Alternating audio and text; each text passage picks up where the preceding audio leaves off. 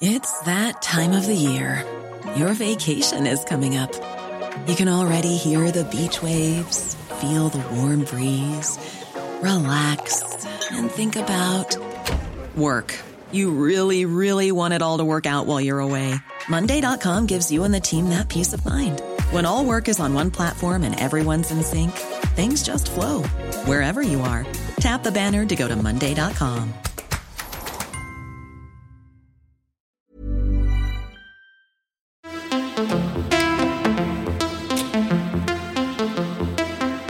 Le Péril Jeune, saison 1, épisode 6, dernier épisode. L'heure est donc aujourd'hui au bilan, celui de la campagne, ou plutôt des campagnes, celui de Maya, de Guilin, d'Anna, de Calixte, mais aussi celui de ce programme. Sur six épisodes, nous avons ensemble essayé de démystifier ce qu'était le militantisme, d'aller au-delà des caricatures médiatiques et des postures politiques, de montrer tout le travail et l'investissement qui résultaient des engagements que l'on peut partager ou non de mettre en lumière cette jeunesse qui porte tant bien que mal l'engagement et qui un jour devra sûrement le prendre à bras le corps. Avant de mettre mes mains dans la sauce, j'avais déjà autour de moi des exemples de jeunes que l'on qualifierait d'engagés, que ce soit à travers des collectifs, des engagements associatifs ou des pratiques artistiques, bien que je reste très mesurée sur la pertinence des relations qu'entretiennent les arts aux politiques. Ces derniers l'étaient souvent sur des questions assez précises, celles de l'environnement, des droits des femmes, de ceux des banlieues ou des migrations par exemple. Pour ma part, à côté de tout ça, je milite aussi d'une façon complètement différente. Alors avant, j'avais du mal à saisir l'intérêt d'aller se foutre dans de tels monolithes. Anna, Calixte, Maya et Guilin sont les premiers congénères que je fréquente et qui militent en structure dite partisane et en structure dite historique. Pour ma part, je retiens la sincérité de leur lutte, bien que je sois loin de toutes les partager. Je retiens qu'il en faut du temps pour faire partie de partis. Et que ces derniers s'avèrent toujours être de formidables apprentissages au rouage politique. Je pense, en revanche, que je vois aussi les patterns que l'on reproche aux générations précédentes se dessiner parfois en eux. Que je vois, des fois, les engagements s'effacer au profit des logiques partisanes. Et qu'au final, la génération suivante n'est jamais que celle d'après.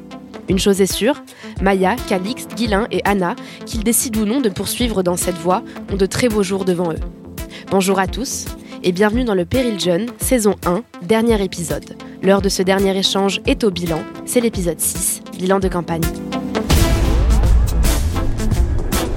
Le Péril Jeune. Le Péril Jeune. How dare you? Putain mais tais-toi, tu sais même pas ce que c'est que la lutte des classes Eh, Je suis pas venue ici pour souffrir, ok? Avec Guilain Gilliot, 22 ans, engagé auprès d'Emmanuel Macron. Le Péril Jeune. Je rappelle, le départ pour la manif est à 14h hein? Avec Anna Bikouloulou, 24 ans, engagée chez Europe Écologie Les Verts. le Péril Jeune. Et alors, ces demoiselles, là, qu'est-ce que je leur sers Faudra peut-être penser à renouveler les consommations? Un café avec 5 pailles, madame. Fais le malin, toi, tout le monde consomme ici. Avec Calix Rebelle, 18 ans, engagé chez les Républicains. Le Péril Jeune. Nous, on va venir, bien sûr qu'on va venir, mais ce qu'on voudrait, c'est qu'on profite des âgés pour discuter vraiment du fond des problèmes. Avec Maya Shensoy, 21 ans, militante auprès de Jean-Luc Mélenchon. Le Péril Jeune, présenté par Manel et Dawidi. Bonjour à tous, coucou. Est-ce que vous allez salut. bien? Ça va, Ça va? Oui. Super. Épuisé. comme d'hab. Alors, une petite réaction à ce dernier édito. Euh, Est-ce que vous vous retrouvez en vos prédécesseurs? Est-ce que vous vous voyez en les générations précédentes? Anna? Euh... Question piège, ça. Non, en vrai, euh, il y a des personnes de la génération précédente, disons, que j'admire beaucoup et euh, chez lesquelles euh, j'espère euh, réussir à puiser euh, quelques qualités. euh, sans les défauts si possible. Donc euh, j'espère euh, que euh, bah, la future militante que je serai en tout cas euh, saura euh, être euh, un peu euh, du bien et enfin garder le bien et donc pas forcément pas bien un gros mot. Guilin Euh, écoute, euh, j'ai pas de. Enfin, je me retrouve pas forcément dans une ou plusieurs personnes. Oui, j'ai des personnes qui, qui m'inspirent, mais il y a encore euh, cinq ans de ça, euh, quand je connaissais pas Emmanuel Macron, je m'intéressais absolument pas à la politique, donc je pourrais pas me dire que telle ou telle personne m'a grandement inspiré. Non, j'essaye d'être juste moi-même tous les jours, d'essayer de, de, rester droit dans mes bottes et, et dans ce qui me semble être, être juste pour, pour demain. Donc, donc voilà. Mais par contre, je suis très heureux que tu dises qu'on a de l'avenir, hein, parce que vraiment, euh, franchement, euh, j'espère que tu as une boule de cristal, hein, parce que c'est ce que je nous souhaite en tout cas. Euh, bah, je trouvais ça assez juste dans le sens où euh, forcément quand tu es en politique, euh, bah, comme nos anciens, tu te retrouves dans des situations où euh, la pente est un peu glissante vers la, la magouille, la politique politicarde, etc. etc. Mais euh, je pense que euh, nous, en tant que jeunes, euh, on s'est aussi euh, lancé dans le militantisme euh, contre ça. Et du coup, quand on se retrouve dans ce genre de situation, euh, bah, on tilte que c'est en train de se passer et on essaye de pas reproduire les mêmes schémas. Euh, donc je pense pas qu'on aille forcément tomber dans ces, ces travers-là. Mais effectivement, le risque existe. Et toi, Calixte, qu'est-ce que t'en penses Cette question générationnelle de comment on peut reprendre les mauvais patterns des, des anciens? Pour une fois que je suis d'accord avec quasi, enfin, quasiment tout ce qui a été dit autour de la table, c'est euh, super. On commence bien. ouais, c'est top, j'adore ce dernier épisode. Euh, non, en fait, c'est que totalement, il y a des personnalités qui m'ont inspiré. Et je pense qu'on est tous en politique avec des, euh, avec des personnages euh, qui, euh, qui sont un peu des. Pas des guides quand même, mais en tout cas des figures vers lesquelles on se tourne. À défaut de vouloir reproduire leur parcours complet, on aimerait au moins savoir tirer les grandes leçons qu'ils ont pu apporter. Enfin, je me suis mis moi dans une famille politique qui est ultra historique. Les Républicains, c'est peut-être le parti qui descend avec le PS de la plus vieille maison. Euh, je, tire euh, toute, ma pensée politique euh, du- d'un héritage qui se veut gaulliste, qui se veut républicain, assez traditionnel dans, sa conception. Et en même temps, totalement, on a aussi vu toutes les erreurs qui ont été apportées par la politique précédente. On sait à quel point nos, anciens ont pu être bah, dans, les, magouilles, dans la conspiration, dans la politique politicienne pour avoir la petite place, alors que les différences étaient au final assez légères. Et c'est vrai que nous, on s'est engagé dans une génération bah, où le système politique a éclaté et où on a envie de changer les choses. Donc il y a beaucoup de choses à changer. Donc on reste vigilant. Le péril jeune. Le péril jeune. La fin des campagnes s'amorce petit à petit puisque nous voterons les 12 et 19 juin. De la fatigue au collage d'affiches aux mains serrées, on va débuter ce dernier épisode euh, sur un bref bilan des campagnes, de vos meilleurs à vos pires moments en passant par euh, les actualités plus récentes. Euh, on commence tout de suite par votre meilleur moment de campagne. Est-ce que vous avez eu un, un, moment d'épiphanie, peut-être même d'euphorie pendant la campagne, que vous garderez longtemps en mémoire? Je te vois sourire, euh, Maya. Moi, je pense direct au, au meeting de Montpellier qu'on avait fait. euh, euh, C'était un des tout premiers gros meetings. Et euh, C'était quand un peu, tu te souviens? Franchement, absolument pas. Enfin, on Ah oui, faisait un meeting toutes les semaines, donc voilà. Mais c'était vers le début, je pense que c'était janvier ou février. Et c'était vraiment le premier meeting où on a ressenti une énergie de ouf se dégager, où on s'est dit, putain, il y a moyen qu'on qu'on fasse un bête de score, tu vois. Et, euh, et ce qui est plutôt cool, c'est que bah, c'est pas le nombre qui faisait qu'il y avait cette énergie-là, c'était aussi, euh, euh, bah, je sais pas, l'attitude des gens, la musique, euh, les, les drapeaux, euh, tout le monde était à fond. Et euh, on a tous partagé ce sentiment-là. Et du coup, c'est vraiment, je pense, mon meilleur souvenir de campagne. C'était début, milieu de campagne? Plutôt début, ouais. Ok, et vous aviez En pu hiver. sentir la, la température politique juste avec ce meeting ouais, à Montpellier ça. Ouais, ouais. Parce que les sondages à l'époque nous donnaient vraiment genre à 10%, je crois, quelque chose comme ça, tu vois. Et quand on a vu ça, on s'est dit non, mais c'est pas possible. Anna, ton, ton meilleur moment Mais euh, je pense que le meilleur moment, euh, c'est euh, le meeting là qu'il y a eu à Aubervilliers, là, le, le meeting de la NUP, NUPES, voilà. Ok, Enfin, C'était vraiment récent. dingue. vraiment, après tous ces mois où on était tous un peu à se tirer dans les pattes, où on était tous épuisés, où on vraiment, on avait mis nos, nos- nos corps, nos âmes là-dedans. Voir euh, tout ce monde réuni, euh, chanter la Marseillaise et tout, enfin, c'était vraiment hyper, euh, hyper émouvant en fait. Est-ce que vous étiez toutes les deux ouais, Oui. on était à peu près euh, vers les mêmes rangs, mais de côtés opposés. Ouais, donc vous ça. êtes vus, vous êtes croisés Bah, ouais, ouais, ouais, on a pris une petite photo et tout. euh. Les stars.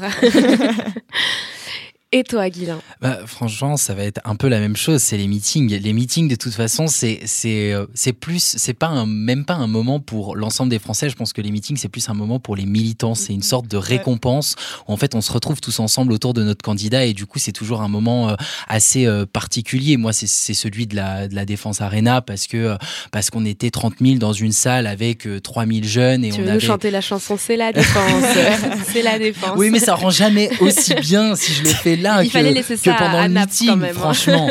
mais, mais on y avait mis du cœur parce que on, on avait euh, on avait préparé euh, des tifos à la main. Enfin, on avait préparé. Enfin, les jeunes avec Macron ont vraiment eu, eu, euh, le, le champ libre pour tout ce qui était scénographie concernant notre côté et du coup de voir le résultat en réel et de voir cette ferveur là, c'est toujours un moment assez extraordinaire avec ces petits poils qui qui qui se lèvent sur les bras. Enfin, moi, ça restera vraiment mon meilleur moment. Vous aviez fait des plans un peu pour conceptualiser Ouais, la, de votre. Ouais, ouais, grave. Il y a, il y a des plans qui ont été faits, euh, une- notamment une pour, les tifos, pour Ouais. les pancartes, pour que pour qu'on on sache exactement, enfin qu'on voit si euh, si déjà ça rendait bien, et puis ensuite euh, pour qu'on essaye de tracer, savoir où est-ce qu'on devait mettre les pancartes pour que les gens les lèvent en l'air et que ça fasse bien le mot qu'on souhaitait et que ça fasse pas juste n'importe quoi. Mais mais non, on a quand même eu vraiment le champ libre sur pas mal de choses. C'était quoi ton rôle spécifiquement sur ce meeting, à part l'écriture de, de la magnifique chanson C'est la défense? C'est une idée, hein. je suis quand même pas penché euh, pendant un quart d'heure dessus, mais euh,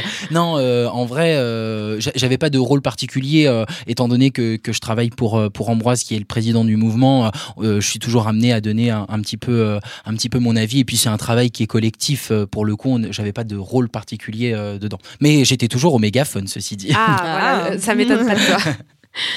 Et toi, Calixte? Eh ben, je vais pas du tout être original. Le meeting aussi. Le meeting, mais là, je vais être. En fait, si je vais être original, le meeting du Zénith, celui où on s'est fait éclater par les médias juste derrière. Chips. C'est la seule personne Ouais, qui ça ouais, a été un bon souvenir, je crois. Non, mais pour les militants qui étaient présents, qui- pour les militants qui étaient présents, c'est un souvenir incroyable. En gros, l'erreur de ce meeting, ça a été qu'on n'a pas eu de retour full. Euh, Vous le savez, euh, pour les militants qui sont là, mais le plus important dans un meeting pour la retranscription TV, ça va être enfin, la captation de l'énergie dans la foule. D'accord. Euh, si t'as pas les micros full, bah t'as pas le retour de ce qui se passe dans la salle. Et on l'avait pas. Alors du coup, forcément, quand Valérie fait debout et que bah nous on se lève et on applaudit et on hurle à l'intérieur, c'était fou, l'ambiance était dingue, on était 7000 à hurler en boucle, il n'y a pas eu un moment de répit. Au contraire, elle s'arrêtait, il y avait des blancs en fait à la télé parce que dans la réalité, elle s'arrêtait parce qu'on faisait trop de bruit. Mais quand on a vu le lendemain ce qui s'était passé à la télé, ça a été une humiliation. Mais sur le moment, il y a eu une cohésion totale, une espèce de ferveur à la fois euh, pour dire on reste fidèle à nos valeurs, on repousse euh, tous les traîtres qui sont partis, que ce soit à l'extrême droite ou à l'extrême centre, on va s'imposer comme étant euh, encore cette tradition gaulliste, on est encore présent, et il y a eu un- une vraie énergie qui s'est dégagée, qui, qui est tombée euh, aussitôt aussi, mais sur le moment c'était fou. Je comprends ta douleur, ça m'a fait pareil pour le pack floral, hein, en vrai. Vraiment, il n'y avait pas de retour son non plus. Donc euh, notez bien euh, aux pers- futures personnes qui nous écoutent et qui voudraient faire des meetings, le retour. son. C'est capital. Et je vous pose la question inverse, euh, dans le même ordre, en, en commençant par toi, euh, Maya. Est-ce qu'il y a eu un, un pire moment, celui où on se demande un peu euh, qu'est-ce qu'on fout là, franchement euh, Et est-ce que c'est pas mieux de rentrer chez soi dormir? Bah, déjà le, le soir de la défaite. Ouais. Euh, sinon, en vrai, il y avait le meeting de Marseille où euh, on attendait beaucoup plus de monde. Et euh, en fait, on ne sait pas ce qui s'est passé. On n'a toujours pas compris pourquoi ça s'était passé comme ça. Dans le sens où les camarades sur place ont fait le taf. Sur Marseille, on fait des bons scores.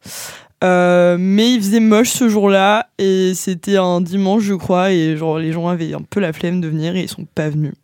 Et euh, donc ouais, on avait quand même eu, euh, enfin pas mal de milliers de gens, mais mais c'était un peu une déception partagée quoi. C'était quoi à peu près une, une moitié de, de gens qui sont venus, 75% de non, c'était rempli 75%, euh, 80% de rempli, mais en fait on pensait que ce serait genre rempli à ras-bord, euh, grosse ferveur et tout. Et euh, sauf qu'en fait on a on a visé trop large, c'était sur la plage, euh, tu vois, euh, euh, un peu trop large quoi. C'était pas ce que disaient les stories. Ça avait l'air sympa Ouais. sur Instagram. ouais, ouais. Et toi, Anna? Euh, je pense que euh, le, souvenir euh, le, plus douloureux, c'est un souvenir qui est finalement assez personnel. C'est que, du, du coup, forcément, une campagne, c'est aussi beaucoup de rencontres. Et j'ai eu l'occasion de rencontrer des personnes qui ont mis tellement d'énergie dans cette campagne que bah, j'en ai une en tête, notamment qui a un peu fait un burn-out. Et c'est vrai que bah, c'était pas difficile, enfin c'était pas facile d'assister à ça en fait, d'être très impuissante et de ne rien pouvoir faire, euh, pas et surtout de ne pas pouvoir accompagner euh, davantage cette personne. Donc, euh, je, garde je garde ça en tête en tout cas le fait qu'il faut euh, essayer de, de vraiment de prendre soin de soi quand on fait de la politique, d'essayer de prendre un peu de recul. On n'a pas non plus à, à se donner à 100% tout le temps et essayer aussi de faire attention aux gens qui sont autour de nous. On garde ça. Est-ce qu'il y a eu un, un pire moment euh, Bah, pour, pour le, le vainqueur de, de la table, euh, Bah, forcément, euh, j'ai- pas vraiment de, de pire moment. Je dirais pas que c'est un pire moment, je dirais que c'est le pire sentiment, dans le sens où euh, cette campagne, et je pense que ça a été pareil pour vous, nous a pris tellement de temps et d'énergie que on en revient à ce qu'on parlait au premier épisode, c'est-à-dire qu'en fait on est privé de notre famille, euh, de ceux avec qui on, on vit, et en fait euh, on se malgré tout, enfin moi j'ai eu le droit à énormément de reproches sur le fait de on ne voit pas assez, euh, euh, tu pourrais faire un peu plus d'efforts pour me voir, enfin surtout avec la personne avec qui je vis, c'est vraiment compliqué. Et là encore à l'heure actuelle je, je, fais l'aller-retour à Paris mais je, je suis délocalisé dans le Rhône depuis, euh, depuis bientôt trois semaines. Et c'est extrêmement long et c'est extrêmement dur. Et toutes les personnes avec qui on vit ne comprennent pas forcément notre engagement. Et du coup c'est vraiment le sentiment négatif parce que du coup on culpabilise et on se dit bah si enfin avec le recul peut-être que j'aurais dû mieux faire ça Euh, donc euh, voilà c'est un peu un sentiment global Calixte. Bah forcément pour moi c'est un peu le soir du, du premier tour hein, euh, qui a été euh, une chute super haute en fait. Enfin on s'attendait à tout sauf à ça. On savait qu'on serait pas au second tour très franchement mais on pensait pas une seconde arriver à ce score là. Et euh, moi c'était une combinaison d'événements. Euh, on en avait déjà parlé dans un épisode mais ce moment précis où ça casse, on a le résultat qui arrive et je suis dans le bureau de vote et je dois reprendre mes fonctions, en fait, mon cerveau a dit ok bah maintenant c'est mode robot, t'arrêtes de réfléchir, tant pis pour la déception, tu sais que t'as raté, tu sais que le parti s'est jamais autant cassé la gueule et t'as donné six mois de ta vie pour ça et maintenant tu te tais, tu, tu bosses et ça a été comme ça pendant quelques jours. Donc euh, ouais gros gros coup euh, ce soir-là. Et d'ailleurs, Valoche a, a enfin réussi à, à trouver sa quicheta. Est-ce que tu as donné combien Alors, combien c'est privé Euh, Mais j'ai donné euh, et, et il faut remercier tous les Français qui l'ont fait. C'était une import... enfin, c'était important pour le pluralisme politique. Là, on parle de Valérie, mais euh, c'est le cas aussi pour les Verts, pour le PS. Euh, je ne sais pas d'ailleurs si vous êtes remboursé, vous. Pas encore, mais on s'approche. Bah, il faut, euh, enfin, si les gens peuvent donner, il faut donner aussi euh, à tous les partis. Ça, fait- ça fait partie du pluralisme politique. Ça fait partie de la chance qu'on a en France d'avoir cette diversité. On n'est pas aux États-Unis avec deux partis qui se tapent dessus tout le temps avec pas trop de choix. Donc, il faut surtout pas laisser les partis mourir. Donc, il faut remercier tous les Français de tous bords politiques qui ont donné. Et c'est une super opportunité qu'on a eue. euh. Ah, T'es en D'être, campagne euh, encore, toi. Eh, moi, je dis pas. hein. On remercie les Français. Faut remercier les Français toujours. Et tu nous disais, Guilain, que tu étais en ce moment dans le Rhône. Est-ce que tu peux nous dire ce que tu fais dans le Rhône? Oui, c'est ça. Je suis délocalisé dans la 9e circonscription du Rhône. Euh, euh, notamment, euh, je vis à Villefranche-sur-Saône euh, depuis, depuis trois semaines. Et donc, du coup, en fait, je suis le directeur de campagne d'Ambroise Méjean, donc, qui est à la fois donc, président des Jeunes avec Macron, mais qui est candidat sur euh, cette circonscription. Et donc, euh, c'est énormément de responsabilités. et surtout, je n'ai jamais fait de campagne de législative, des législatives jusqu'à maintenant. Donc, donc voilà, il me reste trois semaines encore de campagne. Donc c'est, ça prend juste énormément de temps. Donc, tu as ta propre petite équipe, du coup Bah, en fait, on, est, euh, on, a constitué, euh, on a constitué une équipe de, de militants à la fois composée de, de jeunes comme moi. J'ai, euh, j'ai, j'ai quelqu'un qui s'appelle Arthur, qui est vice-président à la communication chez les Jeunes avec Macron, qui nous a rejoints. Et puis après, j'ai, j'ai les, on a les marcheurs et les marcheuses sur place, euh, locaux, parce, que, parce qu'on a aussi besoin d'eux et on a aussi besoin de, de gens sur le terrain. Donc, euh, donc voilà, mais c'est super intéressant. Vraiment, je, je m'épanouis beaucoup dans ce que je fais. Et ça change quelque chose, euh, ou plutôt qu'est-ce que ça change? Parce que j'imagine que ça change forcément quelque chose d'être maintenant directeur de campagne. Est-ce qu'on porte plus Euh, psychologiquement Est-ce qu'on est trois fois plus engagé? Bah, je dirais pas qu'on est trois fois plus engagé, mais en tout cas, tout ce qu'on fait, toutes les décisions qu'on prend, on sait que ça va avoir un impact sur la suite de la campagne. Et donc, euh, le directeur de campagne, euh, au-delà du candidat, à part le, mis à part le candidat, c'est celui finalement qui portera la responsabilité de la victoire ou de la défaite. Et ça, c'est vraiment euh, un poids, un poids énorme. Et puis, et puis là où je me sens peut-être encore pas forcément à l'aise, c'est que en fait, je suis avec une équipe de personnes qui qui sont parfois plus âgées, voire beaucoup Ouais. plus âgées que moi. Et en fait, j'ai l'impression de leur donner des ordres et du coup, ça me, j'ai un peu de mal encore avec ça et je suis, euh, je suis pas dans l'autoritarisme. Du coup, je, je trouve toujours euh, des, des, des, des formules pour essayer de d'arrondir les angles, mais c'est encore un- parfois compliqué. Juste, c'est une circo gagnable? Euh, oui. Ok. Oui, qui est détenu justement par nos amis LR, qu'on va essayer d'aller mettre un petit peu dehors.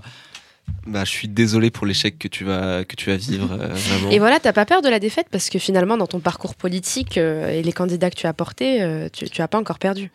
bah, enfin, bien, bien sûr qu'on a peur de la défaite et toujours. Euh, c'est plus là, c'est plus pour le, le candidat que, que je soutiens que que je parle. Enfin, je veux dire, je je- j'espère j'espère de tout cœur qu'on qu'on va gagner. C'est c'est le but de tout. Après, euh, si jamais euh, si jamais euh, on, on- on perd, et ben il faudra se relever. Il faudra euh, se demander Ouais. pourquoi est-ce qu'on a perdu. Et puis euh, et puis après, c'est c'est comme tout dans la vie. C'est un échec. Il faut en tirer les leçons. Alors, toi, euh, Maya, t'es retournée à la fac euh, rapidement euh, pour, euh, pour Ouais. les partiels. Déjà, Ouais. on- les auditeurs et moi aimerions savoir comment se sont passés les partiels. Franchement, ça passe. Ouais. Ça passe, ouais. Est-ce que c'est une circo gagnable mitigé, mitigé. c'est- Il y a du combat à faire. Ça se passe comment le, le changement d'ambiance, du coup, le, le- le retour là, que t'as pu, euh, que pu effectuer avec euh, une campagne ultra intense et d'un coup les partiels? Ouais, bah franchement c'était dur parce que du coup c'était très intense euh, aussi Ouais. et euh, et j'étais cramée par la campagne du coup j'ai dû me remettre dans mes cours euh, et faire que ça pendant deux semaines euh, donc rattraper tout un semestre comme ça c'était pas évident mais euh, mais bon ça se fait et puis euh, puis là c'est fini donc je suis contente Euh, je me suis reposée ce week-end je suis partie en week-end euh, Trop voilà. bien. Ouais, là, j'imagine que le rythme est, est un peu plus détente. ouais ouais ouais Super. Euh, et si euh, Guilain est, dans le Rhône euh, et, s'est exporté, j'ai cru comprendre que toi aussi, Anna, t'étais à l'autre bout du monde, puisque tu es en ce moment vers Rissorangis. Est-ce que tu peux nous dire ce que tu fais à Rissorangis Yes, bah en fait, avec les jeunes écolos, on essaye de bah, d'aller un peu partout. Et euh, en Ile-de-France, du coup, on essaye de soutenir des candidats, candidates un peu partout en Ile-de-France. Alors, forcément, aller à Paris, ça va, c'est c'est pas, c'est pas trop difficile. On va faire un coucou à Julien Bayou et à Balage, tout ça. Mais on a aussi euh, des candidats, candidates qui sont un peu plus loin. Et euh, on a notamment une candidate qui est vraiment euh, super et je vous conseille de la suivre, qui s'appelle Nadera Belletrèche, qui est dans le, la 9e circonscription de l'Essonne. Et, euh, et, et donc, c'est loin. Il faut prendre plusieurs RER, euh, prendre un bus, euh, tout ça. l'aventure Mais Je ça pense vaut que. Guilain fait moins, met moins de temps pour aller dans le Rhône. Bah, c'est clair, hein, je mets 1h50. hein. Mais ça vaut le coup parce que franchement, elle est, elle est chouette, elle est féministe, elle se bat vraiment pour la question des quartiers populaires, etc. Et c'est des questions qu'il faut mettre en avant, quoi. Super. Le péril jeune. Qu'est-ce que nous voulons? Quels sont les socles de valeurs sur lesquels nous pouvons construire ensemble? Ça, c'est ce que présente le président de la République. Et vous disiez, Monsieur Hamon, tout à l'heure, euh, moi, le projet d'Emmanuel Macron, je n'en veux pas. Vous, vous êtes présenté à l'élection présidentielle, vous avez reçu 6% des suffrages. Emmanuel Macron a gagné l'élection présidentielle à un moment. Non, non, c'est pas du tout le question. J'ai beaucoup de respect pour ces 6%. Moi, je n'étais pas... euh, voilà. C'est pas... C'est pire, là. Il y a pas de C'est souci. pire. Non, non, mais je veux remettre... Je veux juste... Non, non, je veux juste remettre deux, trois choses. Alors, je veux... Non, si non, je non, peux Benoît, terminer bon. sans qu'on Non, m'interrompe mais je sais sans cesse, je- ce sera vraiment. Je suis ravie de vous faire plaisir, Benoît. Tout à l'heure, vous avez fait 6% en montrant du doigt, mais on, a, on est tous passés par des 6%. Ça va peut-être vous arriver un jour. Donc, il faut, faire, faut être humble là-dessus. Voilà, et très modeste. Vous êtes toujours sur le Péril Jeune, première saison, épisode 6, bilan de campagne. Anna, Calixte, Guilain et Maya sont toujours à mes côtés. Vous venez d'entendre euh, Rachida Dati, c'est un peu euh, notre star à tous euh, autour de la table, qu'on soit de DS, gauche ou de droite, qui en 2019 volait au secours euh, de Benoît Hamon en donnant une leçon d'humilité politique à Marlène Schiappa, feu notre ministre délégué à la citoyenneté, encore une qui ne nous manquera pas. Bye bye petit ange peut-être disparu un peu trop tard. Anyway, sur cette dernière partie, on va faire votre bilan politique, euh, au final, euh, au, au fil de, de ces épisodes, euh, je ne sais pas si on a vraiment compris ce que c'était que la politique pour vous et ce qui était politique pour vous. Je commence avec euh, toi, Calixte, que, que je vois hocher de la tête. La, la question de ce qu'est la politique? Mhm. En fait, c'est- très simple, mais la politique, c'est un peu tout. Quand, quand on regarde, la politique, c'est vraiment un secteur qui s'occupe de tout dans votre vie. Même les trucs auxquels vous vous attendez le moins, même ce qui se passe dans votre intimité est politique. Euh, bah, je crois que c'était Machiavel d'ailleurs qui disait que si vous, ne, vous- occupez pas de la politique, la politique s'occupera de vous. Euh, et en fait, c'est tout le sujet. C'est que tout ce que vous comptez faire, tout ce qui est de l'ordre de votre pensée, de ce qui vous intéresse, est politique. Et lorsqu'on s'intéresse à la politique, on veut justement mener les combats qu'on trouve injustes dans la société pour essayer de rendre le monde meilleur. Donc, si je dois résumer la politique, surtout un, un combat euh, comme le combat associatif ou, militant euh, par rapport au secteur, pour changer le monde vers une direction qui, selon nous, est euh, plus juste, euh, plus harmonieuse et qui permettra une meilleure avancée pour la France et pour la République. Est-ce que tu as quelque chose à ajouter à la définition de Calixte, Anna? Euh, ben, je suis assez d'accord avec ce que tu viens de dire. Euh, c'est vraiment, euh, je pense, une question de, justice, une question de dignité aussi. Enfin, là, ces derniers mois, j'ai j'ai été beaucoup en manie, j'ai été à beaucoup d'événements, à beaucoup de choses, et j'ai vu beaucoup de colère, beaucoup de tristesse, et c'est vraiment des choses qui marquent en fait. Et je pense que c'est ça en fait qui fait complètement le sens d'un engagement. C'est ben, c'est d'être là pour entendre ces personnes et pour euh, réussir à trouver des, des solutions en fait à, ces problèmes et à comment dire enfin, en fait c'est même pas juste des problèmes c'est ce que tu dis c'est vraiment toute leur vie. C'est c'est tellement c'est tellement fort. Pour moi ça fait tellement sens en fait de, de faire ça. Maya? Ouais, puis c'est aussi quelque chose qui euh, relie les gens parce que la politique, c'est un projet de société que tu portes. Et, euh, et du coup, bah forcément, euh, sur les manifs et tout, c'est beau de voir que euh, on est tous euh, rassemblés derrière un projet de société meilleur. Et, et ouais. Est-ce que tu as quelque chose à ajouter, Guilain bah, pas vraiment, parce que je, suis plutôt d'accord euh, avec ce qui vient d'être dit. La politique, c'est avant tout pour moi s'occuper des gens. Et, et, quand on. Aujourd'hui, c'est un peu un gros mot de dire qu'on veut être un homme ou qu'on veut devenir un homme ou une femme politique ou avoir des responsabilités d'élu, parce qu'on a trop tendance à, s'arrêter sur, sur tout le côté négatif. Mais il y a aussi, enfin, il y a aussi pour moi un côté qui est, qui est juste extraordinaire. C'est juste, on s'occupe des gens. Et moi, j'ai fait ça pour m'occuper des gens. J'adore les écouter, même s'ils ont pas d'accord avec moi et même si je m'en prends plein la gueule, mais vraiment, mais ça me donne une, une leçon d'humilité à chaque fois. Ça me permet de, de, réfléchir sur sur sur mes propres valeurs, mes propres idées, savoir si j'ai pas fait, euh, si, si j'ai pas choisi le, le, mauvais côté du, du chemin. Mais euh, mais vraiment, non, je suis hyper fier de, de ça et je pense que euh, il faut faut vraiment remercier à la fois l'ensemble des jeunes qui, qui s'engagent, que ce soit en politique ou au niveau associatif, mais aussi il y a énormément d'élus, des milliers d'élus dont on n'entend jamais parler et qui font ça de manière bénévole. Enfin, je veux dire, notamment les, maires de, petites communes euh, ou, même euh, l'ensemble des élus des, conseils, municipaux. Euh, tous ces gens-là ne sont parfois pas payés pour ce qu'ils font, ils prennent de leur temps. Et, je veux dire, je trouve ça, je trouve ça beau parce que c'est un engagement comme un autre. Et du coup, tu, évoquais les, les claques que tu as pu te prendre. Publiquement, ça t'est déjà arrivé qu'on te prenne à partie violemment? Bah, bah, publiquement dans le sens oui enfin je veux dire on, nous prend toujours euh, à partie surtout que euh, voilà malgré tout la campagne présidentielle a été euh, a été extrêmement clivante les législatives aussi parce que finalement quand on est candidat d'Emmanuel Macron les gens pensent à Emmanuel Macron pensent pas au, candidat en tant que tel. Donc forcément que ça clive et que et que parfois bah on a forcément on a forcément des insultes parfois j'ai des gens hein, qui me regardent qui me disent mais comment vous pouvez militer pour un mec pareil? Et et forcément, bah, c'est compliqué parce qu'en plus, ils s'en vont. Enfin, ils s'en vont. On n'a même pas le temps de répondre, même pas le temps de discuter. Et, et en fait, euh, en fait, voilà, juste, euh, j'ai envie de dire aux gens.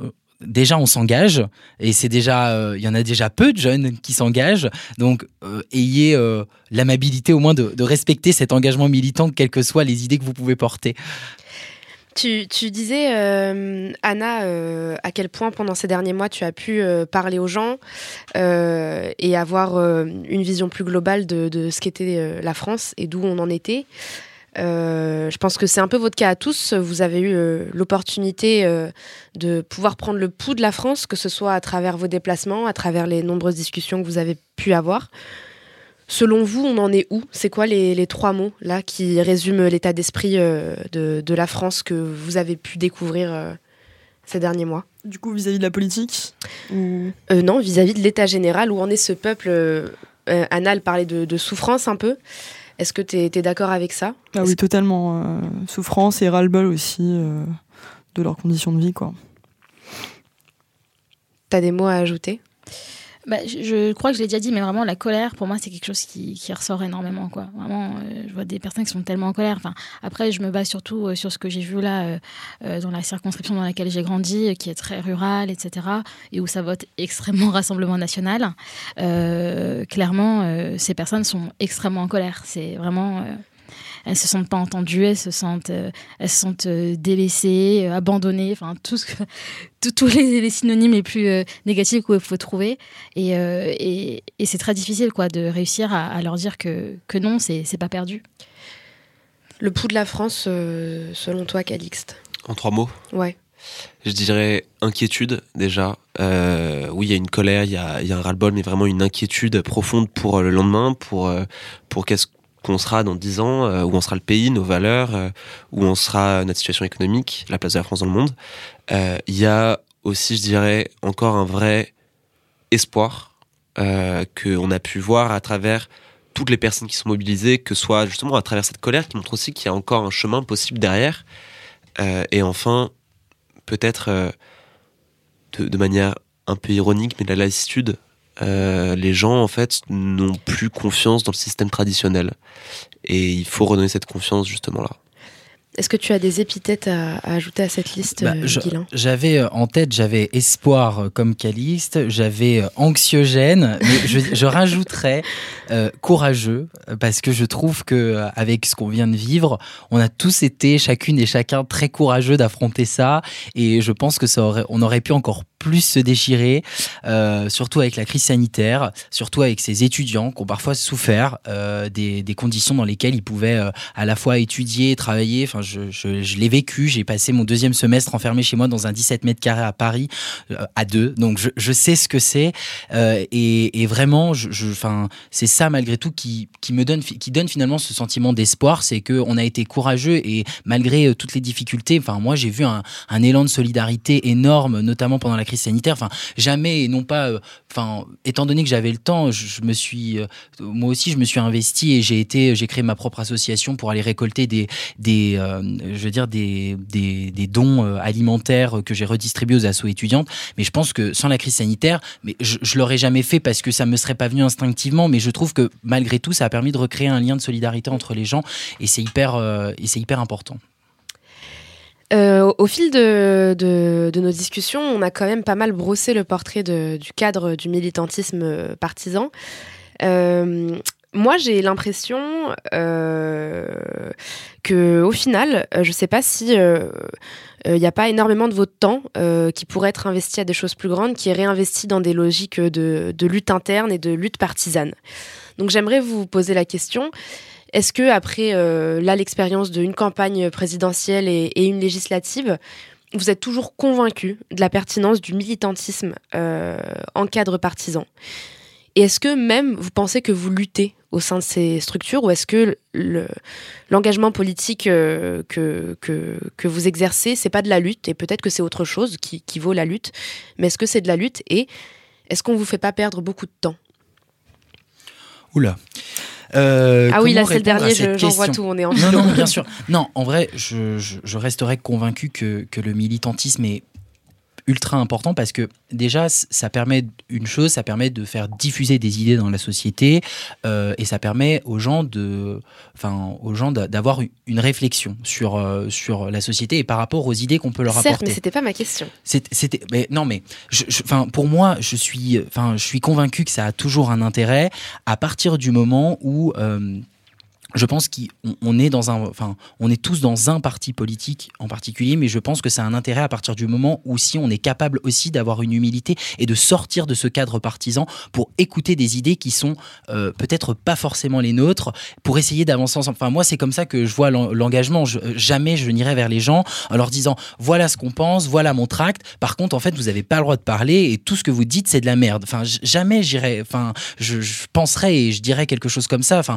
on va on va me dire des choses qui, que je vais pas apprécier forcément entendre, mais je me, je me dis, bah, je vais écouter parce que c'est intéressant, parce que les gens n'ont pas forcément cette même vision, parce qu'ils ont une vie qui est différente de la mienne. Et il faut sortir de ce cadre partisan pour justement s'ouvrir et sortir un peu des clivages, euh, des clivages politiques. J'aimerais entendre quelqu'un de gauche là-dessus, où quand même la notion de lutte euh, a pas le, même écho. Est-ce que tu penses lutter au sein de ton parti, euh, Maya euh, À travers mon parti, du coup, tu veux dire Au sein et à travers, parce que j'ai l'impression que vous perdez du temps justement dans les logiques internes. dans les dynamiques internes, tu veux dire? Bah ça, je pense que c'est utile en vrai de d'avoir des luttes internes pour assainir justement nos positions, etc. Euh, et euh, du coup, à travers mon parti, euh, bah ouais, complètement. Enfin, moi, je suis dans un mouvement politique, du coup, la France Insoumise, qui qui est sur le terrain absolument H24. Enfin, on est dans toutes les manifs, toutes les luttes et tout. Et euh, c'est des, c'est des trucs auxquels j'aurais pas forcément euh, pris part euh, si j'étais pas à la FI. Donc euh, oui, je pense que c'est pour moi un, un des meilleurs vecteurs pour, euh, pour lutter. Que le parti t'a donné un peu un cadre où tu pouvais exercer tes engagements, c'est C'est ça, ça, ouais. Euh, pour le coup, je suis assez d'accord. Euh, en fait, euh, moi, je- du coup, je, je suis venue à la politique assez euh, tardivement comparé à vous trois, puisque euh, avant ça, j'étais surtout dans l'associatif. Je suis dans l'associatif depuis quoi, 5 ans, 6 ans, bref, depuis un moment, quoi. Et euh, si j'en suis arrivée à la politique, c'est euh, parce qu'en fait, euh, bah, quand tu es dans l'associatif, tu te sens très vite démuni, quoi. Euh, T'as pas de moyens, personne te calcule, tu es là, tu as l'impression de, de te battre dans le vent, enfin c'est très frustrant parce que du coup, tu es directement au contact euh, des gens. Quoi. Enfin, moi, dans mon asso, on, fait à la fois de la sensibilisation euh, de jeunes sur les questions euh, de féminisme, mais on a aussi euh, tout un pan euh, cours de français pour des femmes en situation d'exil. Et ça, typiquement, bah, on est en contact de public et juste, on n'a pas toujours les moyens de les aider euh, comme on le voudrait. Quoi. Et, euh, c'est extrêmement frustrant. Et c'est ça, en fait, qui, moi, m'a fait basculer euh, vers euh, le politique. Et je pense vraiment que euh, à travers le politique, on lutte, ouais. Parce que euh, bah, on a plus de moyens, on a plus d'argent, on peut donner plus de visibilité à des causes. Et, euh, d'ailleurs, enfin. toutes les, toutes les questions, euh, comme euh, là on voit MeToo Théâtre, etc., ça a aussi été amplifié par le fait qu'il y avait euh, des personnes politiques derrière qui euh, les portaient. Donc euh, moi, ça me semble vraiment important. Et, euh, en tout cas, euh, je, je suis bien obligée de le penser puisque j'y suis maintenant. J'aimerais juste aller un peu plus loin que ce qui a été dit parce que effectivement, moi aussi je viens du milieu associatif euh, avant et, et le milieu associatif c'est le premier terrain de combat. C'est le terrain où tu vas porter des solutions concrètes en agissant. Mais en fait, on le voit justement dans ce milieu associatif.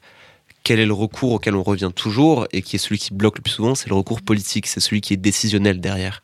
Toute action qu'on veut entreprendre, tout changement qu'on veut avoir dans le réformisme passe par la politique. Donc, quand on veut lutter pour un monde meilleur, on est obligé d'aller vers la politique. Il n'y a pas d'autre solution. L'associatif, c'est très bien, c'est la première réaction. Mais la réaction pour changer les choses, La politique partisane. la politique partisane, c'est ce qui va faire changer les choses définitivement. C'est elle qui a accès à l'Assemblée, donc au pouvoir euh, de légiférer. C'est elle qui a accès à la commune, donc au pouvoir euh, du citoyen, euh, ou au niveau étatique tout simplement. Donc c'est vraiment cette institution-là qui a le mot final et qui peut changer les choses dans la durée.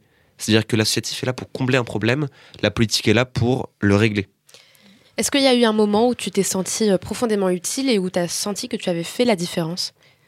Euh, ça m'est arrivé plusieurs fois euh, dans la campagne et là je vais donner le dernier exemple en date mais notre très chère Madame Hidalgo voilà a un super projet pour le 16e arrondissement qui est de transformer la place du Trocadéro en une espèce de, super grand pont dans lequel t'as que des arbres et que t'as plus de voitures qui passent et on va aussi euh, raser un petit peu les musées qui sont là parce que qu'est-ce qu'on s'en fout finalement des musées. raser les musées carrément non non en fait, la- en fait l'esplanade faire entre attaquer les en deux diffamation.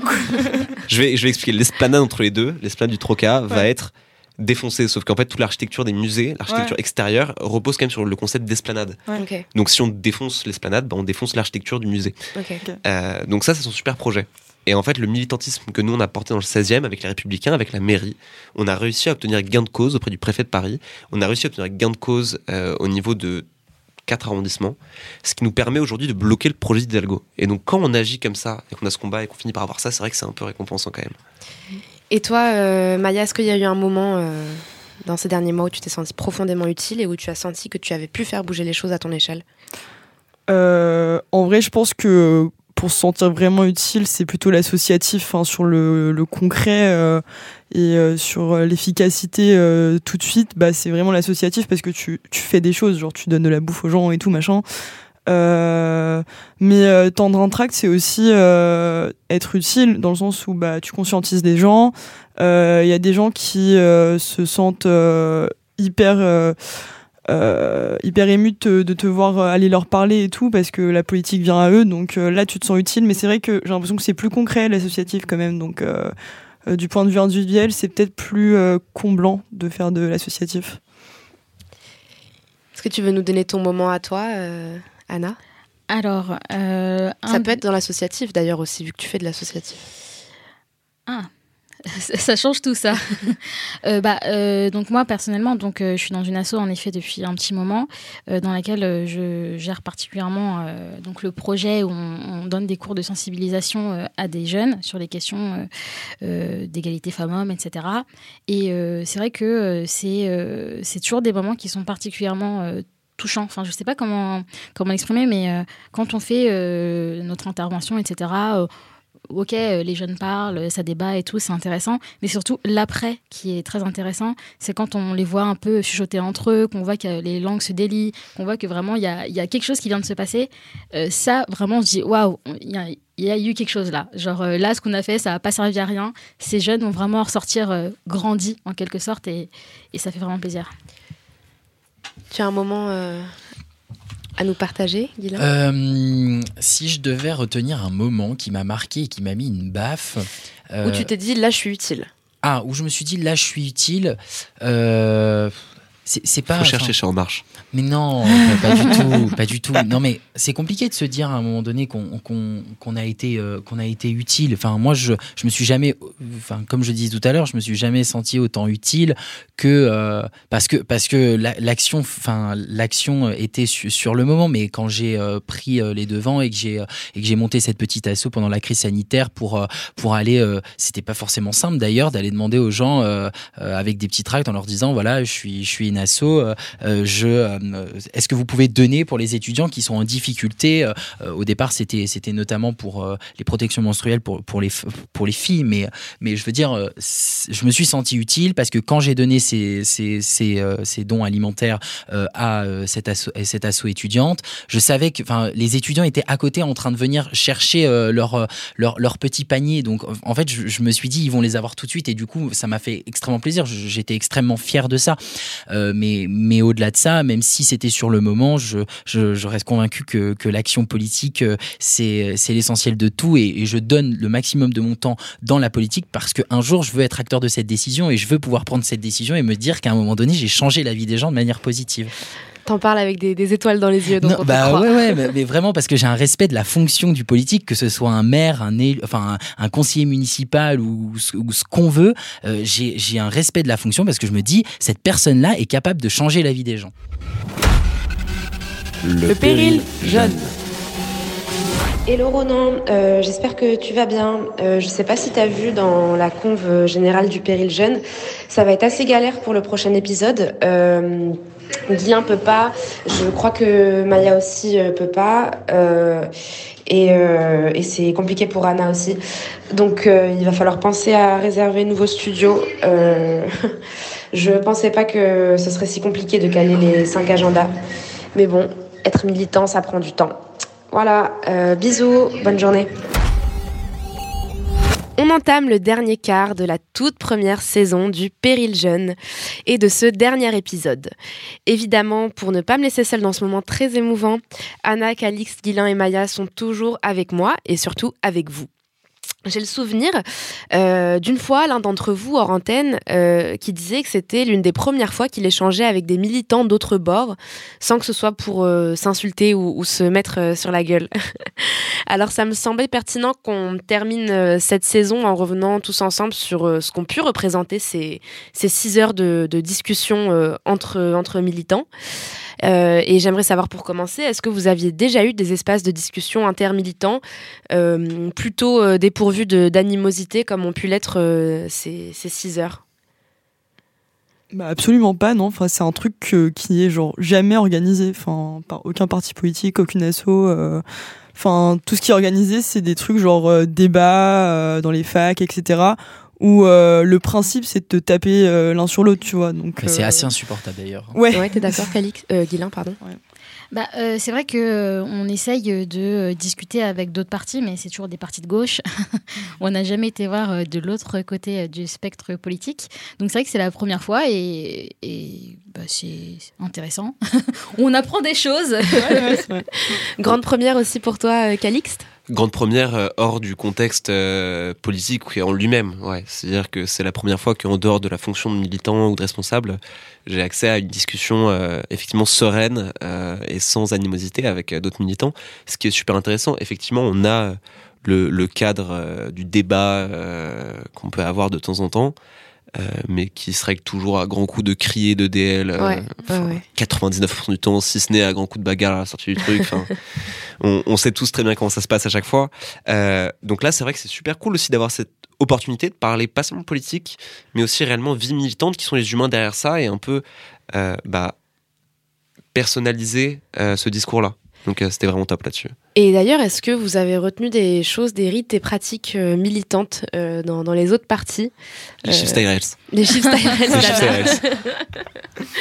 Guilain est-ce qu'il y a des choses à euh, prendre euh, à gauche euh, et à droite? Ah mais il y a des choses à prendre. Enfin, il y a des choses bonnes à prendre partout. C'est le en même temps. Et je ne cesserai de, je ne cesserai de votre répéter. doctrine politique. Non non, mais pas du tout. Et là, c'est pas un EDL. Vraiment, c'est pour le coup, je, pour le coup, je le pense vraiment. Après, il y a, y a, des divergences sur lesquelles on n'arrivera jamais à se mettre d'accord. Mais il y a forcément des choses bien à prendre partout. Donc vraiment, et, et je suis hyper, enfin pour le coup, je suis hyper ouvert là-dessus. Enfin, vraiment, moi, c'est ça aussi qui qui m'aide, qui m'aide à, à à, me à grandir, on va dire intellectuellement parlant, parce que euh, enfin parce que j'ai pas forcément, enfin enfin je dis j'ai grandi dans une famille qui était plutôt à droite, donc mes les valeurs de gauche je les avais pas forcément, donc ça me permet aussi de d'apprendre énormément de choses. Donc euh, non non franchement, euh, moi je suis hyper content, je suis hyper content d'avoir fait ces six épisodes. Enfin je trouve que c'était enfin c'était hyper intéressant et, et, finalement on se rend compte qu'au-delà des idées politiques qui, qui divergent, on a tous la même vie en fait, euh, une vie parfois remplie de joie et de, et de galères. Euh, donc en fait, on, se comprend et c'est ça, qui est, euh, c'est ça qui est plutôt beau dans l'histoire. Pourquoi c'est si difficile alors d'échanger entre militants de bords différents quand au final, moi aussi, ce que je retiens de ces six heures de discussion, c'est que vous avez les mêmes rythmes de vie et que vous êtes les seuls à comprendre ce qui se passe dans, vos têtes et, à faire face aux mêmes dilemmes de comment on gère le personnel, le scolaire et, le politique bah, le truc, c'est que là, on n'a pas parlé d'idées et de fond. Et je pense que c'est ça qui fait toute la différence, c'est que euh, bah, ce qui nous euh, divise, c'est nos idées et le projet qu'on porte. Et donc forcément, euh, je pense que le débat aurait été plus envenimé si on avait parlé de ça. Ouais, mais le débat, le débat aurait été, je pense, plus envenimé, comme tu dis, mais malgré tout, on a, on a eu parfois des discussions sur des idées sur lesquelles on n'était pas d'accord. Et je veux dire, ça n'a rien changé. J'étais toujours aussi content de, de vous retrouver. Donc, c'est aussi la preuve qu'on donne une leçon, je trouve, à travers ce micro. C'est que, euh, au-delà des idées, euh, on est capable de tous euh, bien s'entendre. et, et, je, et voilà, c'est ça. Je trouve qu'on a donné une leçon à travers ce podcast. Parce qu'on avait pris le temps d'un peu devenir copains tous bah, ensemble avant de rentrer dans, dans, le nerf de la guerre. Ouais, bien sûr, mais, mais même on l'a vu. Enfin, le, premier épisode était, on était un peu plus, un peu plus coincé et au final, euh, c'est parce qu'on se connaissait pas et c'est normal. Mais, mais, je veux dire, au-delà de ça, on montre qu'on est capable de tous bien s'entendre. D'ailleurs, en parlant du premier épisode des nouvelles euh, de, de ta copine. Euh, ah oui, ça nous intéresse ça. Ah, ex, hein, c'était, Alors là, on peut mettre, dans, on peut mettre dans la sauce là. bah écoutez, on est, on est, c'est, Oula. Est-ce qu'on peut mettre un... on peut passer à autre chose. Mettre, on peut mettre un bip.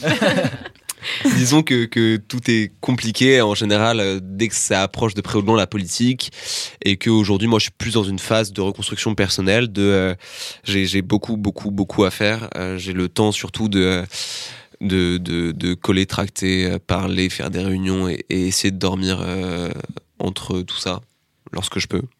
C'est déjà bien. Donc pour ce qui est du personnel et des sentiments, eh ben on verra où ça va euh, dans les, dans les semaines et mois à venir. Eh ben on, lui passe euh, le bonjour. On lui passe le bonjour. D'ailleurs, en parlant d'extrême de, droite, est-ce que vous seriez venu autour de la table si l'extrême droite avait été représentée? Compliqué comme question. Ouais. Moi, j'aurais pas animé ce podcast. Ouais. je pense pas parce que là, c'est vraiment des personnes qui qui sont à l'encontre en fait même de nos personnes tu vois. À un moment je suis une femme jeune racisée enfin je peux pas avoir en face de moi une personne qui qui a littéralement des valeurs qui sont contre ma personne. Genre vraiment enfin ça rimé à rien ça aurait été juste été dans l'agressivité enfin je, je ne considère pas ces idées comme des vraies idées enfin je pense qu'on aurait tourné en rond en fait T'aurais pu euh, Bah, Enfin, tenir je suis ces pas, enfin, échanges je suis pas d'accord. Oui, Oui, j'aurais pu débattre parce que, enfin, parce que tu enfin, tu dis que tu considères pas, et j'espère que quand tu dis ça, tu parles que des idées parce que malgré tout, ça Ouais, reste je des. parle du racisme, de la Oui, discrimination, Oui, non, mais ça. bien sûr, mais je suis, je suis d'accord avec toi à 100%. Je pense que là-dessus, on peut, on peut tous, euh, on peut tous euh, se tenir la main, chanter, chanter tous ensemble. On est tous contre ça. Mais juste, euh, je me dis qu'à un moment donné, il faut que ces personnes-là soient confrontées à des gens qui aient des idées opposées, opposées au, enfin, à- aux leurs, pour justement les, mettre face à leurs propres contradictions et, et au fait, justement, on est la démonstration et la personne, ça se trouve, s'il y avait une personne d'extrême droite ici, ça se trouve, on lui aurait donné une belle leçon que euh, en étant euh, tous d'un parti différent, on a réussi à rigoler ensemble, encore une fois, et à, être euh, d'accord sur, enfin, pas être d'accord, mais à finalement à se retrouver, à, délirer tous ensemble. Donc vraiment, moi, ça, m'aurait pas dérangé. Par contre, enfin, c'est pas pour ça que je partage pour autant les idées et je combattrai toujours ces idées. Mais je, je trouve que d'un principe, d'un point de vue démocratique, euh, il faut discuter avec tout le monde. Franchement, j'en doute vachement. Calixte Débattre, oui, Alors attends, discuter, Calixte, ouais, je veux bien Franchement, j'en doute vachement en fait de ça. C'est-à-dire dans ce contexte-là très précis, Ouais. où on n'est pas dans le débat, ça aurait été super compliqué parce qu'il faut pas oublier la mécanique de l'extrême droite qui est quand même celle de la défiance. Donc dans le contexte, on a essayé de créer ici un lien. Euh, alors. Il y a des cas individuels où ça aurait pu très bien se passer. euh, Enfin voilà, Euh, on ne peut pas limiter les personnes à leurs idées uniquement. En revanche, d'un point de vue plus général, ça aurait été effectivement plus compliqué. Si ça avait été un débat d'idées, mais j'aurais voulu que l'extrême droite soit, soit là. Ça aurait été génial. Euh, moi, j'adore, j'adore débattre avec l'extrême droite. C'est une de mes passions. Euh, maintenant que Mitterrand les a fait venir dans la vie, dans la vie publique euh, commune en les mettant à la télé, bah c'est trop tard. Il faut les accepter. En revanche, dans le La contexte, petite rêve de- à Mitterrand, évidemment. Absolument. Ah bah toujours, on rappelle, 10. on rappelle, on rappelle ce qu'il a fait. Mais dans le contexte de cette émission-là, c'est vrai que ça aurait probablement été compliqué de concilier des personnes avec autant de d'animosité euh, autour de la table alors qu'on cherchait que vraiment pas ça. du, du même avis. Non, mais fait. je, je vous dis pas que j'aurais été boire un verre avec là où les, la enfin, Enfin, dans tous avec- les cas, tu fais pas avec nous non plus. Non, c'est vrai. Et pardon, pardon. C'est vrai que pardon, Guilain est très très pris. Vraiment, euh, mais, mais non, mais je, enfin, je veux dire, au- au-delà de ça, c'était juste par principe. Enfin, je veux dire, euh, la personne aurait été là, vous l'auriez invité. Enfin, c'est pas, que ça- enfin, ça m'aurait pas dérangé dans ma tête. Il y aurait pas eu euh, warning alerte, euh, genre euh, non, euh, je ne débat pas. Non, enfin, je ne débat pas, je ne discute pas. Non, euh, peut-être que je lui aurais pas porté plus d'intérêt que ça, mais enfin, elle aurait été là. Enfin, voilà, ça aurait été comme ça et j'aurais pas fait de scandale, quoi. Euh, Maya, toi, t'aurais pu euh, tenir ces mêmes échanges? Euh, non, enfin, je suis d'accord avec Calixte euh, là sur le coup. Enfin, je suis totalement d'accord pour le fait de débattre avec eux. D'ailleurs, Mélenchon était allé euh, se confronter à Zemmour, ce qu'on avait trouvé euh, très très bien. Mais euh, se poser, euh, faire ami-ami avec euh, des fachos, je suis moyen d'accord. C'est ça, en plus, ça leur donne du crédit, je trouve. Ouais, ça les humanise. euh, Enfin, non. Marine et ses chats. Ok. Euh, je voulais savoir, est-ce que vous aviez eu euh, d'abord des retours de votre hiérarchie euh, et de vos copains euh, militants sur le podcast? Qu'est-ce qu'ils en ont pensé? Est-ce qu'il y en a qui ont écouté? Quelques retours en vrai et des retours plutôt positifs. Ok, personne t'a tapé sur les doigts, ça va. Personne m'a tapé sur les doigts. Personne. Tout va je, bien. je crois en même temps euh, ne pas avoir euh, mis qui que ce soit dans la sauce euh, au sein de mon parti. En tout cas, j'espère. On verra ça plus tard. Euh, mais non, non, les retours étaient plutôt bons et euh, le format permet effectivement euh, bah, ce qu'on cherche aussi, nous, en tant que militants, de, de montrer ce que c'est que les dessous du militantisme et ce que c'est que la réalité du terrain. Est-ce que tu as eu des, des retours euh, côté euh, parti, toi? Non, gens qui ont personne écouté m'a rien dit et, euh, et j'espère que Ambroise Méjean n'a pas écouté. Si, Ah. Ambroise Méjean a écouté, par contre. Ambroise Méjean a écouté. Non, en vrai, il aime beaucoup, il aime beaucoup le, le format. Bon, forcément, il n'est pas d'accord avec tout ce qui est dit, mais et même parfois, peut-être, on n'en a jamais, vraiment parlé dans le fond, mais ça se trouve peut-être que parfois, il n'est pas du tout d'accord avec ce que je dis. Mais, mais je veux dire, c'est pas grave et, et j'espère et et heureusement que le parti en fait ne m'a jamais dit quoi que ce soit, parce que si on n'a plus le droit d'émettre de critiques sur ce qui est fait, enfin, autant, autant tout arrêter là. Euh, N'hésite pas à lui dire de, de partager. Mais par contre, ma maman écoute à chaque fois que je suis à la radio, à chaque fois elle me dit tu m'enverras le lien du podcast pour que je puisse écouter et elle l'écoute le soir avant de dormir donc du coup voilà, je lui fais un gros bisou et euh, On l'embrasse fort. Et toi, euh, Maya, est-ce que, est que ça a écouté euh, Euh, je sais qu'à la À la FI, ça a FI. pas écouté. Enfin, j'ai pas eu de retour. Après, j'ai des camarades qui ont écouté, qui se foutent un peu de ma gueule là-dessus. Du coup. Ah ouais Mais, Pourquoi? Euh, Non, bah pour la forme. hein. Enfin, écoute. Mais ouais, sinon, avis positif. j'ai pas masse de retour non plus, quoi. Et toi, Anna Euh, bah, J'ai surtout eu des retours euh, de la part euh, de mes amis non politisés. Ok. Qui, euh, du coup, euh, trouvent ça hyper intéressant d'avoir. Et parce que c'est un format qui est aussi très peu euh, politique et, et politisé, ouais. Et du coup, euh, ils disent que ça offre une belle, euh, comment dire, un beau panorama de, de ce que c'est le militantisme vraiment très concrètement et que ça permet de mieux comprendre les choses. Et du coup, euh, en ça, euh, bah, bravo, parce que du coup, euh, ça, votre but a été atteint. Question ouverte, est-ce que vos proches qui ont écouté euh, vous comprennent un peu mieux et comprennent un peu mieux euh, le, le rythme de, de votre vie, notamment les parents, par exemple, qui habitent plus avec vous Oui, je pense. Enfin, Ouais. je pense en tout cas que ça aide beaucoup euh, parce que euh, parce que c'est même même moi avant de venir ici. Quand tu as commencé à poser les premières questions, enfin, ne serait-ce que pourquoi est-ce que tu fais de la politique, c'est compliqué à répondre parce qu'en fait, tu te poses jamais la question de ce pourquoi tu as fait ça. Donc, déjà, je pense que même nous, ça nous permet de savoir, enfin, de, mieux avoir un, narratif, un, récit sur pourquoi on s'est engagé. Et puis après, je pense que oui, pour, pour nos amis et, et pour notre famille, c'est hyper important. Manel psychologue. Bah non, là, c'est conseil de classe. Euh, D'ailleurs, conseil de classe toujours. euh, Est-ce que vous avez fait de la langue de bois pendant ce podcast? Je serais très triste euh, si oui, même si je pense que oui. Ça a pu arriver, je pense. Ah ah. Euh, C'est le moment de, de vous faire pardonner là. Bon, en tout cas, euh, j'ai essayé d'être le plus sincère possible. Peut-être que j'en ai fait, mais en tout cas, j'ai j'ai essayé de rester moi-même avec un petit peu d'humour à chaque fois. Calixte, tu nous as fait de la, de la langue de bois ou pas? Je suis une toute petite souris. Ok, je sais très bien ce que ça veut dire. Et toi, Anna? Euh, je ne crois pas, enfin, je ne m'en souviens pas en tout cas, donc si ça a été le Je cas, pense pas euh, non ce plus. n'était pas intentionnel. D'accord, donc en fait, euh, tu nous regardes avec un Oui, air. dans le monsieur. sens- Je regarde. Messieurs, d'accord, eh ben, bravo. Les seuls partis sérieux en même temps, je suis désolé. Hein. Les hommes sont stigmatisés dans cette émission. Mais, mais- Euh, moi, j'ai pas de souvenir non plus comme Anna d'avoir fait de la langue de bois, mais euh, je pense que ça a pu arriver. Enfin, c'est pas impossible.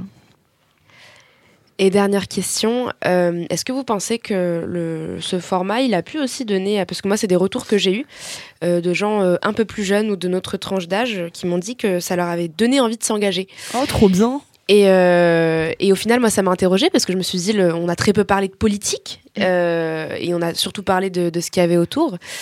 Et je sais pas si c'était une bonne nouvelle ou si c'était pas plutôt inquiétant qu'au final, ce soit des, des, des, des, des objets euh, assez euh, dépourvus de, de fonds politiques et de, de, de, de substances, euh, de- d'idées euh, qui donnent envie aux jeunes de, de s'intéresser. Bah, je pense au contraire que c'est le fait que pour une fois, enfin, les, les jeunes ont déjà des idées. Il faut arrêter de croire que les jeunes sont dépolitisés. Les jeunes ont des idées qui sont super fortes.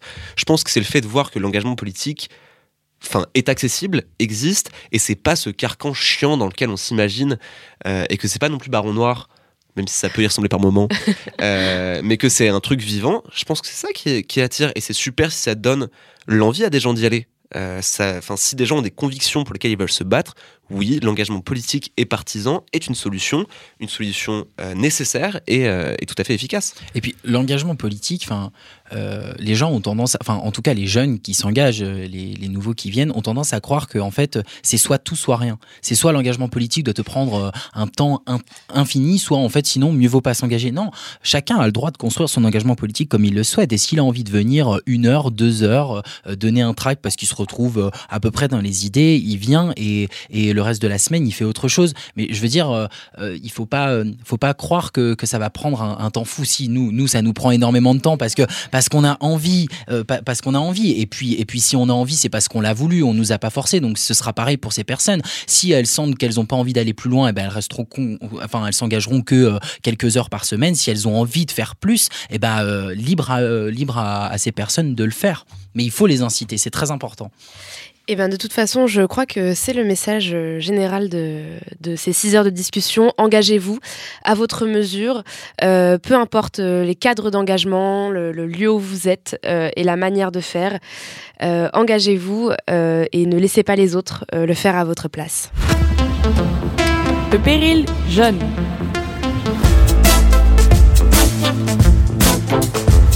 Ça y est, la toute première saison de l'histoire de ce podcast, le Péril Jeune, touche à sa fin.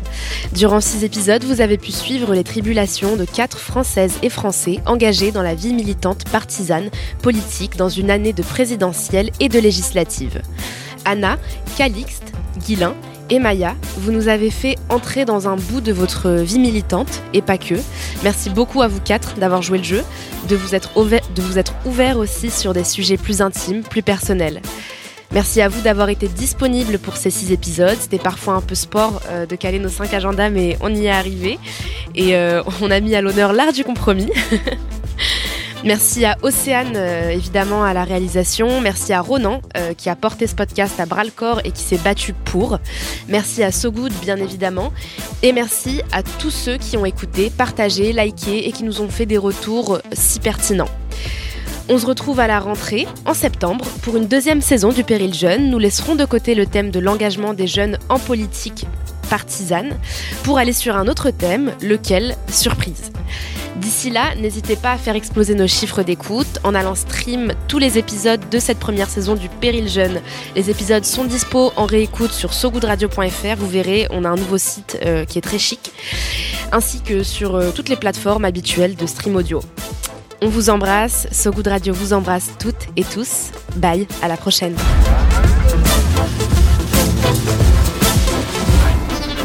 Le péril jeune. Le péril jeune. Le, péril jeune.